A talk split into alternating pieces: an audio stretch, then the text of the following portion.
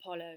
So he travelled throughout the Mediterranean and he eventually found it, but through quite a lot of kerfuffle, like coming across a, a nymph and and Telphusa and a snake, and and obviously the the rage of Hera who was jealous of Apollo's birth. So the Delphic Oracle was similar to Lourdes something today. People go for healing, but predominantly they went for um, for establishing the future. Often they asked what their child would be like, or um, people were sent to oracles, and we're seeing it throughout Greek tragedy. Oedipus, for example, going and he receives Delphic oracle that he is going to kill his dad. So then he leaves, and then he kills his dad on the way to Thebes, where he then goes and sleeps with his mother, which I've already covered. And there are there are lots of other uh, examples actually, like even the Trojan War. Agamemnon sought the Delphic oracle, and in order to ask, should I launch the Trojan War?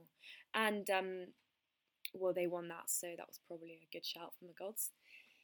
And um, but um, ironically, Apollo, who was in charge, well, who allegedly spoke the the retro of the oracle, was associated, yeah, with disease, and he also visited the Greek army with plague, even though he told them to launch the Trojan War the day on as soon as we start the Iliad. Also, another part of the, of the Trojan War is that Cassandra is um, like she's basically a prototype of the Pythia. She admits prophecies, but no one believes her. But that was her curse. So there was a rival of of the Delphic oracle called Dodona, which was allegedly um, Zeus's Zeus's um, oracles, and it was a lot more ambiguous. It was more like the rustling of leaves was would predict something, whilst whilst the um, the Sibyl's prophet, prophetess was a lot more elaborate. But in fact, even though it may seem pretty amazing that it was a woman who was who was reciting the oracles, apparently female hexameter isn't clear, so there were four holy men beside her um, interpreting it. But um, the Sibyl was pretty famous, and like she, well, she was just yeah the Sibyl of prophetess. And uh, yeah, so going up the Delphic Oracle, you needed to walk past some treasure, some treasures. You bathed yourself in the Castalian spring, and you went into the Temple of Apollo and through this cave, and you went through quite a ritual process. The official process has actually been talked about by Plutarch. You also needed a lot of gifts to appease the gods, and probably if you wanted a good oracle, which you normally didn't get. But um, it was very theatrical experience. So I want a child. What do I need to do? They would ask, and um, instead of observing the flight of birds, which I'm sure a lot of people did, these rich people were actually allowed to ask the gods, and um, who they believe were so intertwined in their life, they'd properly anthropomorphize these gods into thinking that they would they believed in their jealousy and their like envy of humans and everything. They believed that they had the same characteristics. Imagine that. Imagine believing that. Well, obviously, when Christianity took over in the fourth century, it was a whole different kettle of fish. But imagine if we thought that we had a God who was jealous of us. Anyway, just a thought. So, um, yep.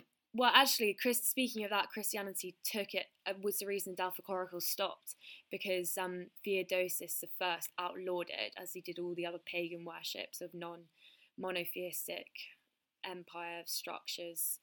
But some old pagan cults kept trying to bring it through, but they didn't really. They didn't really cut them off. Okay, so um, so, who went to this oracle? Well, I've already mentioned Oedipus, quite a lot of people. There's a really famous one um, where Croesus, Herodotus recites this, where Croesus says, What shall I do with Cyrus the Great, who's rising up in the Middle East? The rise of the Persian Empire was the most terrifying prospect for all Greeks. And um, Croesus was rich. Um, I don't know if you've ever had that expression, rich like Croesus. I mean, I definitely use it. And um, and the Persian Empire was terrifying. So yeah, he wanted to know. And the Delphic Oracle said, if he crosses a certain river, you will cross Halys. If you cross Halys, you will destroy it. So what Croesus, which um, the the ambiguity of the Delphic Oracle was basically telling you to cross it, but then defend Sardis from there. But Croesus interpreted it, classic case, as to go and cross Halys and then go and try destroy Cyrus the Great, which was pretty idiotic, idiotic because their empire and their army outnumbered them dramatically. But because people had so much respect for the Delphic Oracle, they often followed it. People followed the most bizarre um, strategies just from the Delphic Oracle, um, like sleeping with your mother and like stuff with your teeth and everything. So um, so yeah, the other one, and then Cyrus just took over and took over more Imperium West. He really was Cyrus the Great. Anyway, so yeah, and Xenophon also did it as well. He said, "To which god should I sacrifice the gods?" And Socrates, who believed um, reverently in the Delphic oracle, told him that he'd already made his mind up whether to attack when he questioned the oracle, and that wasn't exactly the right thing to do. You were supposed to ask the oracle what to do. So his hubristic apparently led him quite a dangerous route where 1,000 of them went to southern Turkey and tried to overthrow the Persian Empire again, and the Greek army was left leaderless. I'm just giving examples. Also, um, the worship of Apollo um, was so huge in Sparta that their Spartan rhetra was a cons- was a constitution established by the Delphic Oracle. So their man, that Lycurgus, who apparently lived for about 200 years and seemed to have been this hero among time, had this divine recognition that he'd gone to the Delphic Oracle and established their laws. So um, after they had like the Messenians revolting and all that jam, they had these political ideals underpinning what they called eunomia, which established their social structure throughout because they had this because they had the Apollo the Apollo Delphic oracle on their side.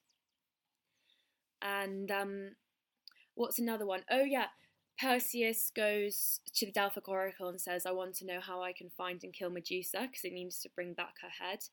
And they said Perseus must travel to a land where people subsist not on Demeter's golden coin, corn, but on the fruit of oak tree.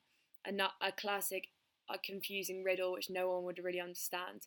But I think Perseus knew it, well, it must have been the Gorgon Island. And oh yes, um, Athens was told that they would die of, of, famine and plague unless they agreed to the peace terms of Minos of Crete, which is why they had to send three girls and three, seven youths by ship to Crete to feed the Minotaur. Until finally Theseus came along, saved the day, and then didn't change his sails. So it didn't save the day in the slightest, but attempted to, and also left Ariadne on the shore. Fantastic. And um, yeah, that's pretty much the end. If you have any questions on the Delphic Oracle, please let me know. Goodbye.